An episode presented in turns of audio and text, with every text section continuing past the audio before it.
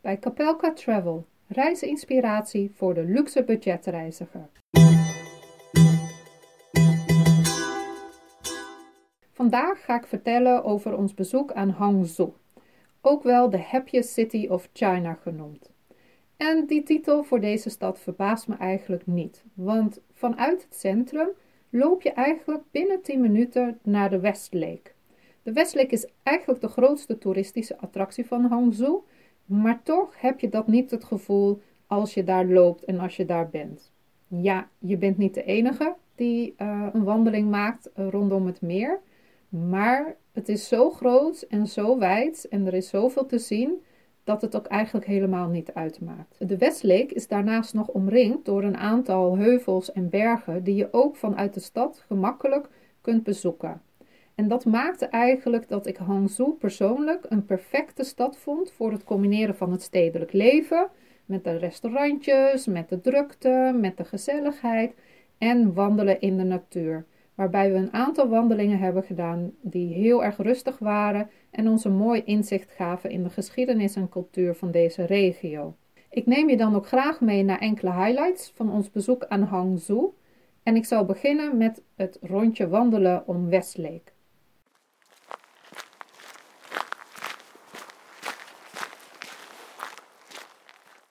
De meeste toeristen komen naar Hangzhou in eerste instantie voor een bezoek aan de Westlake. Dit meer is geen klein meertje. En als je er omheen wil wandelen, dan uh, is de wandeling zo'n 15 kilometer. Dus je bent zeker 3 tot 4 uur minimaal aan het wandelen om je rondje af te maken rondom het meer. Snel wandelen gaat niet, want je bent niet de enige die dat uh, heeft bedacht als een leuke activiteit op een uh, zondag of op een gewone lekkere dag. Dus snel wandelen is geen optie. Daarnaast uh, kom je onderweg zoveel mooie uitzichten tegen, kleine attracties, maar er zijn ook enkele musea's rondom het meer, waardoor je voordat je het weet al een hele dag onderweg bent. Wij hebben een poging gedaan om een volledig rondje om het meer te lopen in één dag, maar hebben dat uiteindelijk niet afgemaakt. Alhoewel de uitzichten super mooi waren, uh, we hadden vaak het gevoel om in een Chinese schilderij te lopen. Een schilderij met veel grijze kleuren, mistige landschappen met mooie Chinese gebouwtjes, bruggetjes, maar ook uh, de typische wilgen die je kent van deze waterschilderijen. Maar het wordt dan toch wel een beetje saai op een gegeven moment. En daarnaast loopt de route om het meer niet altijd vlak langs het meer. Soms loop je ook langs een drukke weg. Die drukke weg kun je natuurlijk wel vermijden door over de twee dijken te gaan lopen. Die worden in het Engels ook wel causeways genoemd. En dat is wel een aangenaamde alternatief van echt het rondje om het meer zelf te lopen. En als je de Bai Causeway loopt, dan kom je uiteindelijk terecht op een eilandje in het meer, Kushan Eiland.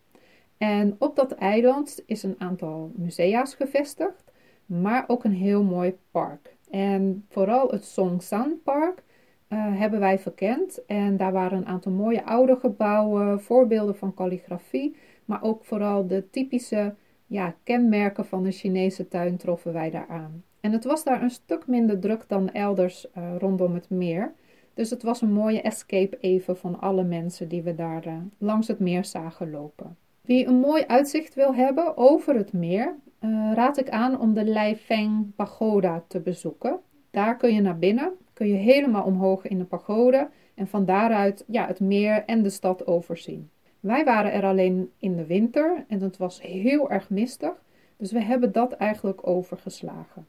Net zoals dat wij ook geen roeier hebben ingehuurd op een mooi bootje die ons uh, over het water zou gaan varen. Ook hebben we geen kleine bootcruise gedaan over het meer, omdat we toch vonden van ja, boottochtjes kunnen we bijna overal doen. En er zijn nog zoveel meer dingen te zien in Hangzhou waar we graag onze tijd aan besteden dat we dat hebben overgeslagen. Eén ding waarvan ik wel spijt heb dat we dat niet hebben gedaan, is het uh, brengen van een bezoek aan de Lingying Tempel. Um, het is een van de andere grote highlights in Hangzhou. En ik was een beetje bevreesd voor de drukte van de vele toeristen, omdat we al best wel onder de indruk waren van alle toeristen die op dat moment rondom het meer aan het wandelen waren. dat we hebben gezegd van we slaan dit nu even over. Maar ik heb er een beetje spijt van, want alle reviews die ik lees vertellen dat het een heel mooi en bijzonder tempelgebied is om te bezoeken. En ook vooral de locatie in de heuvels en in de bergen lijkt mij wel toch wel erg leuk. Dus mocht je naar Hangzhou gaan, zou ik toch misschien wel zeker even aanraden om uh, dat tempelgebied te gaan bezoeken. Uh, entreeprijs voor de tempel is 30 yen en voor het park eromheen is 45 yen.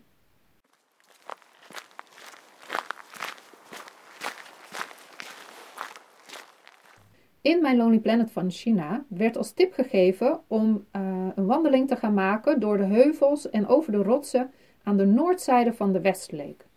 Het startpunt van deze wandeling hebben ze gezet bij de Yuwang Tempel. In deze tempel bevindt zich het mausoleum van General Yu Fei. Hij staat eigenlijk vooral bekend om het feit dat hij in de 12e en de 13e eeuw namens de Song-dynastie heeft gevochten tegen de Yin-dynastie. Nu raak ik altijd een beetje verloren als het gaat om de vele Chinese dynastieën die zijn geweest. Dus ik heb deze tempel even overgeslagen. Ben niet zo'n mausoleumbezoeker om eerlijk te zijn. Dus wij zijn gelijk begonnen aan de wandeling. Wat niet in de Lonely Planet stond, maar wat wij wel heel interessant vonden, was dat er gelijk na 50 meter we al terecht kwamen bij een gebouw waar de Chinese grondwet in 1954 is ontworpen onder leiding van Mao Zedong. Binnen in het gebouw vind je zijn kantoor en ook een expositie over de totstandkoming van de grondwet die nog steeds geldig is in China. Na deze korte bezienswaardigheid uh, zijn we gaan doorlopen tot aan de Xiyun-grot. We liepen heuvelopwaarts en het was heel bijzonder, want terwijl wij liepen waren nog een aantal mensen aan het wandelen en toen hoorden we overal een geroep. En um, het waren kreten. Maar wij verstonden die kreten niet. En we hadden zoiets van, wat is dit nou? En uh, we hadden zoiets van, zijn deze mensen misschien een spirituele wandeling aan het maken of iets dergelijks? Dus we hebben een opname gemaakt en naar een vriend van ons gestuurd in China en gevraagd van, wat gebeurt hier? Is dit iets normaals? En hij moest kostelijk om ons lachen, want blijkbaar waren het gewoon mannen die wat kreten lieten, maar dat had absoluut geen culturele betekenis. Tussen de kreten van deze wandelaars door hoorden we vooral eigenlijk ook vogels keihard fluiten en zingen. En we hebben echt genoten van deze klim naar boven. Via een paviljoen met uitzicht over het meer kwamen we bij het Baopu-klooster uit. Daar mag je voor slechts 5 yen naar binnen. En wij vonden het een hele bijzondere en mooie locatie. Op het moment dat we naar binnen liepen, voelden we eigenlijk de rust al op ons neerdalen. In dit kleine klooster eigenlijk, gebouwd op de berghelling zelf. Dus ja, je, je bent niet op een plateau, maar je gaat echt allerlei trappetjes en gangetjes door. En daarmee kom je ook in verschillende gebeds- en eetruimtes terecht. Je voelt gewoon dat hier een soort vreedzaam atmosfeer is. En langzaamaan kwamen wij erachter dat de Bao klooster een Taoïstische klooster is. En je herkent de Taoïstische monniken aan hun lange haren die gebonden zijn in een knotje op hun hoofd. En deze monniken zaten in de verschillende zalen te praten met gelovigen.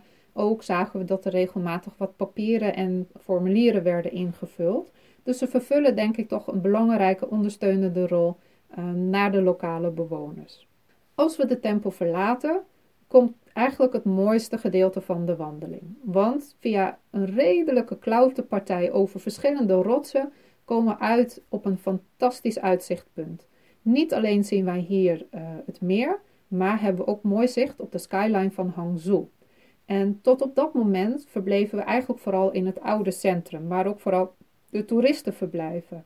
Maar dan heb je niet door dat Hangzhou ook een enorme moderne hoofdstad is. En vanaf dit uitzichtpunt kon je de vele skylines en skyscrapers kon je eigenlijk aan de horizon zien. Een andere, ja, voor ons nogal opvallende uh, gebeurtenis was dat wij de Chinese toeristen helemaal vrij en blij over de verschillende rotsen zagen klimmen en glijden. Er werd geen plekje met rust gelaten op dit uh, rotsuitstulping uh, waar we waren.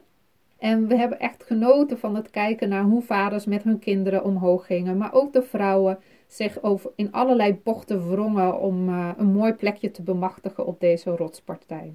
Tijdens de afdaling passeren we de stenen uh, Barchu Pagoda en op moment van ons bezoek werd die gerestaureerd.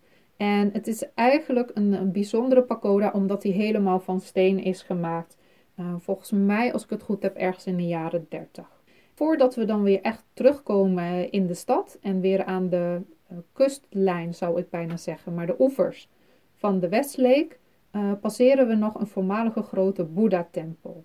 Daar zie je niet zo heel veel meer van, behalve nog een steen waar je heel vaagjes nog een Boeddha-soort van kan inzien, of een, een structuur van een Boeddha-beeld, en enkele nissen in de muur. De tempel zelf is echt volledig vervallen.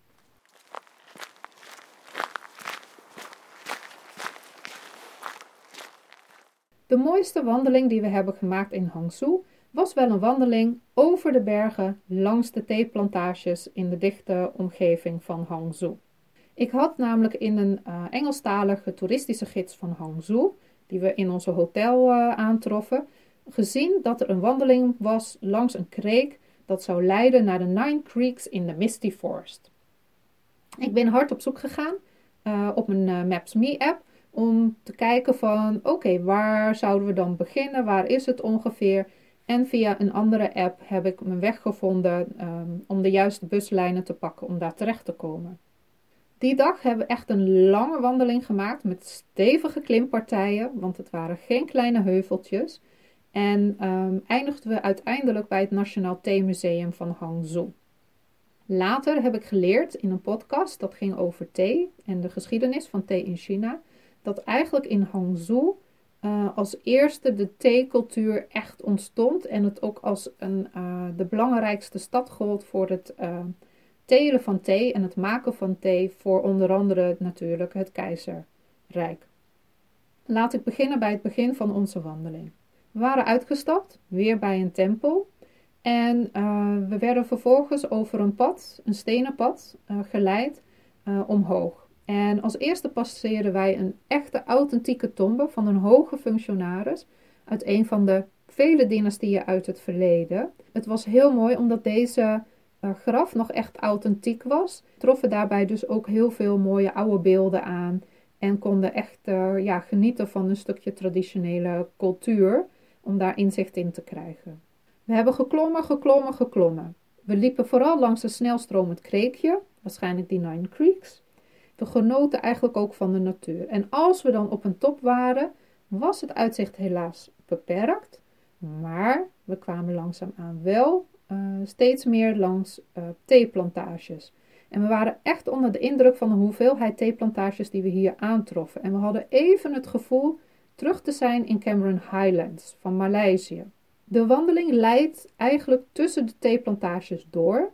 En ook over de theeplantages zelf. En dan krijg je, als je geluk hebt, wat te zien van het werken en het leven op de theeplantages. Maar we zagen bijvoorbeeld ook wat recentere familietombes in de traditionele Chinese stijl, waar waarschijnlijk vooral lokale bewoners die daar in de dorpen vlakbij de theeplantage wonen liggen begraven. Als we uiteindelijk in een klein dorpje aankomen, dat duidelijk in de zomer leeft van de vakantiegangers die de hitte van Hangzhou en andere steden ontvluchten en daarvoor dus de bergen ingaan, gaan we op zoek naar een restaurant om te lunchen. Want ondertussen waren we alweer twee, drie uur aan het wandelen. Maar het was heel rustig in het dorp, dus we wisten niet zeker of een bepaald restaurant open was. Maar gelukkig, er is altijd iemand die je aanmoedigt om ergens naartoe te gaan of je wijst naar een mogelijk restaurant. Dit keer was het de dame van het restaurant zelf die op het terras bezig was met het vouwen van lakens, die ons aanmoedigde om binnen te komen. Ze had geen Engelstalig menu voor ons, maar met behulp van onze Google Translate app konden we toch verschillende categorieën gerechten onderscheiden en kozen we uiteindelijk vooral voor gerechten die onder het kopje boeren eten stonden. Want in mijn Lonely Planet had ik al gelezen dat uh, dit dorp vooral bekend staat voor het uh, serveren van het typische lokale boereneten wat de mensen zelf eten. En één gerecht daarvan werd vertaald als grootmoeders tofu. Het smaakte heerlijk, maar de tofu had ook een hele rokerige smaak. En we vermoeden dat het waarschijnlijk gefermenteerd was of gerookt was in een houten ton. Maar we hadden ook zoiets van, ja, heet het nu grootmoeders tofu omdat het een echt ouderwets gerecht is? Of heet het grootmoeders tofu omdat het eigenlijk ook wel een beetje heel oud rook? Zoals je misschien wel herkent, die muffige geur van sommige oudere mensen. Dus we moesten even wennen aan de smaak, maar in combinatie met de saus en de bijbehorende groenten smaakte het heerlijk. We hebben dus weer perfect gegeten, zoals uh, vele andere dagen in uh, China. En met onze volle buik besloten we toch nog verder te lopen naar de stad, in plaats van de, brug, de bus terug te nemen. En daarvoor moesten we nog over een andere bergpas. En deze was gelukkig al beduidend minder hoog, ook heel erg keurig onderhouden. En dat was eigenlijk gedurende de hele wandeling. We liepen continu over een stenen pad, keurig met uh, treden erin. En hij was helemaal bladvrij. En onderweg zagen we ook overal bezems hangen. En we zagen ook in ons tweede gedeelte iemand werken op het pad om het pad schoon te maken. Dus het geeft een super schoon en een super ontspannen sfeer om nog gewoon lekker door deze bossen en langs de theeplantages te lopen. Toen we dan ook aankwamen in Shuangfeng, besloten we ook om ons bezoek af te sluiten met een bezoek aan het Nationaal Theemuseum. En ik moet zeggen, super museum om te bezoeken. Ehm, uiteraard, zoals het op China vaak gaat, op een enorm groot terrein, in enorm grote gebouwen, vind je allerlei informatie rondom het uh, planten van thee, soorten thee die worden gemaakt, de verschillende theekoeken die worden gemaakt, de geschiedenis van de thee, allerlei souvenirs zijn er te koop en natuurlijk kun je ook thee proeven. Super boeiend museum en het was ook natuurlijk weer gratis te bezoeken. We vonden het een bijzonder geslaagde wandeling die dag en ik zou het ook absoluut willen aanraden aan mensen om deze wandeling ook zelf uit te proberen. Verdwalen is eigenlijk niet mogelijk, want langs de route troffen we ook overal informatieborden aan waarop wordt aangegeven hoe ver de verschillende bestemmingen zijn. Dus je kan ook bijna nog gewoon in de wilde weg besluiten om te gaan en dan kijken waar je eindigt. En altijd kom je wel weer uit op een plek waar een bushalte is en waar vandaan je de bus naar de stad kunt nemen.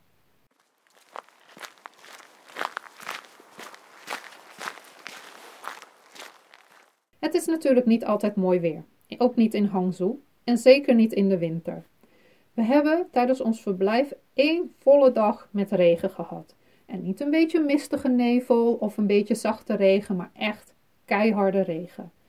Perfecte dag dus om een aantal musea's van Hangzhou te gaan bezoeken.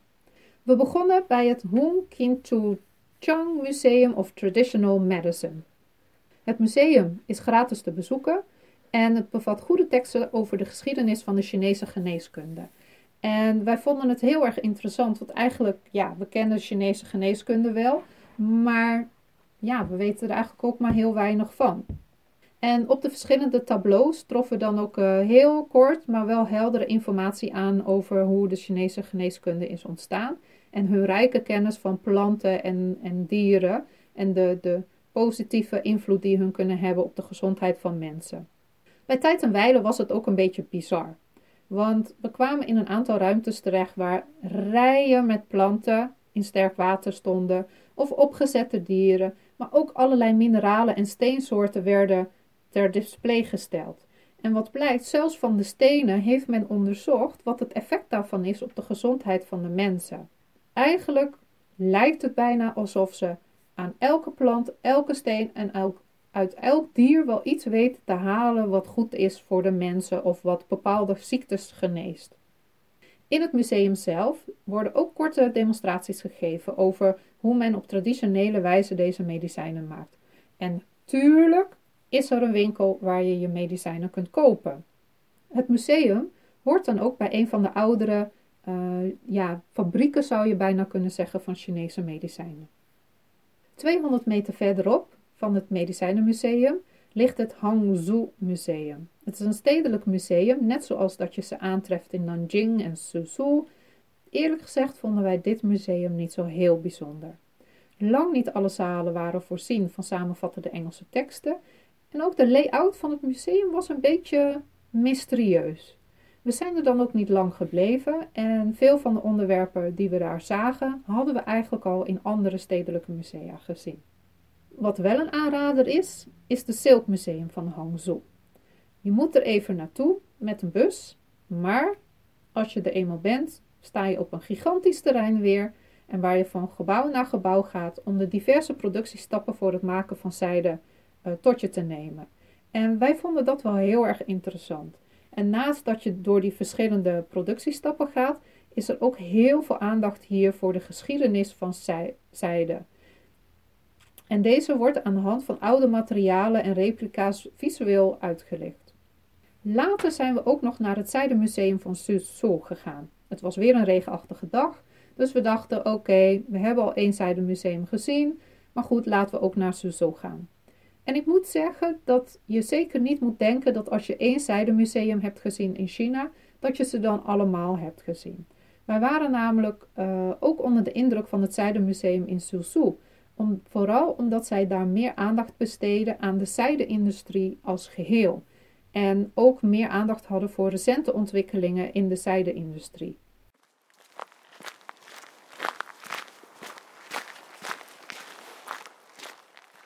In de regio rondom Hangzhou zijn er heel veel wat ze noemen water towns. Kleine dorpen gelegen langs kanalen of in een soort mini-Venetië uh, opgesteld. Veel toeristen gaan daarheen, maar je moet niet onderschatten dat het in deze regio een heel gebruikelijke stijl van werken, wonen en leven was. En ook in Hangzhou kun je dit terugvinden. En voor ons was dat de kleinste hidden gem van Hangzhou, want in het centrum is er nog een oude kanaal. En dat oude kanaal hebben ze helemaal mooi opgeknapt met een parkjes eromheen, wat tot een hele mooie wandelroute rijdt. En wij verbleven in ons hotel niet ver van het Centraal Station en we konden zo naar het oude kanaal lopen. En we hebben daar een heel stuk langs het kanaal gelopen. Kanaalroute in de U-vorm kun je dus helemaal aflopen. En er is ook een rondvaartboot die er doorheen vaart.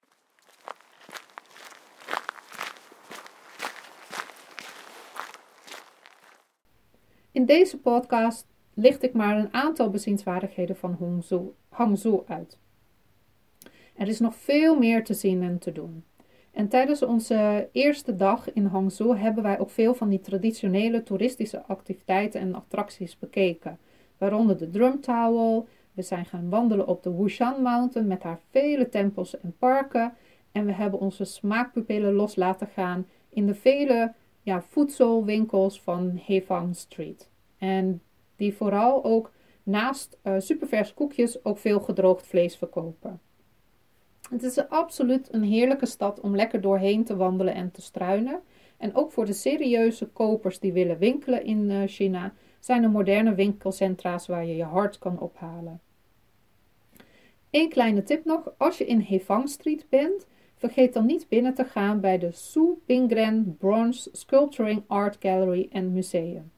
Het is meer een gallery dan een museum, maar je vindt hier vooral prachtige werken van twee kunstenaars die zich gespecialiseerd hebben in het smelten en bewerken van koper als kunstvorm.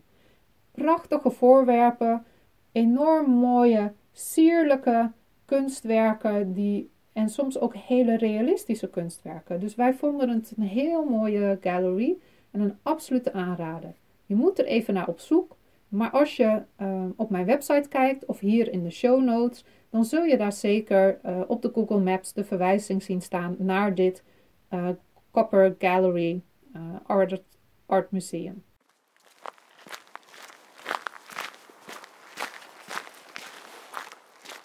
Ook in Hangzhou hoef je je geen zorgen te maken over lekker eten en goed drinken.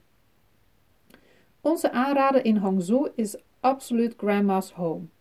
Grandma's Home is eigenlijk net als Nanjing Impression een soort van keten die meerdere vestigingen in de stad heeft en vooral lokale gerechten serveert. Er is een Engelse vertaling op de menukaart en het eten is er niet duur en super lekker. Hou er alleen wel rekening mee dat als je naar de twee vestigingen gaat die aan de Westlake zelf liggen, dat je rondom de piekuren, lunch en avondeten wel even in de rij moet staan. Maar die tijd kun je uiteraard heel goed gebruiken om alvast een menukaart te nemen en de gerechten aan te vinken die je graag zou willen eten. We hebben heel veel meer plekjes gevonden in Hangzhou voor lekker eten. En die hebben wij gedeeld op onze Facebookpagina. En die zal ik ook hier in de show notes beschrijven. En dan kun je nog wat meer gerechten zien die we hebben gegeten in Hangzhou en Suzhou.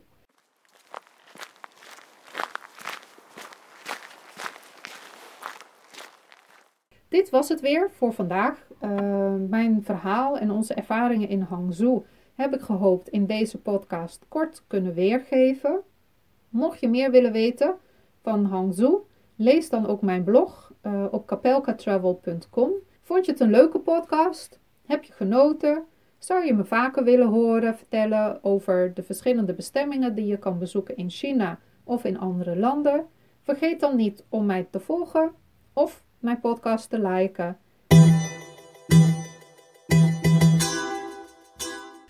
Dit was het voor vandaag. Ik wens je een fijne dag en hopelijk gauw tot een volgende podcast.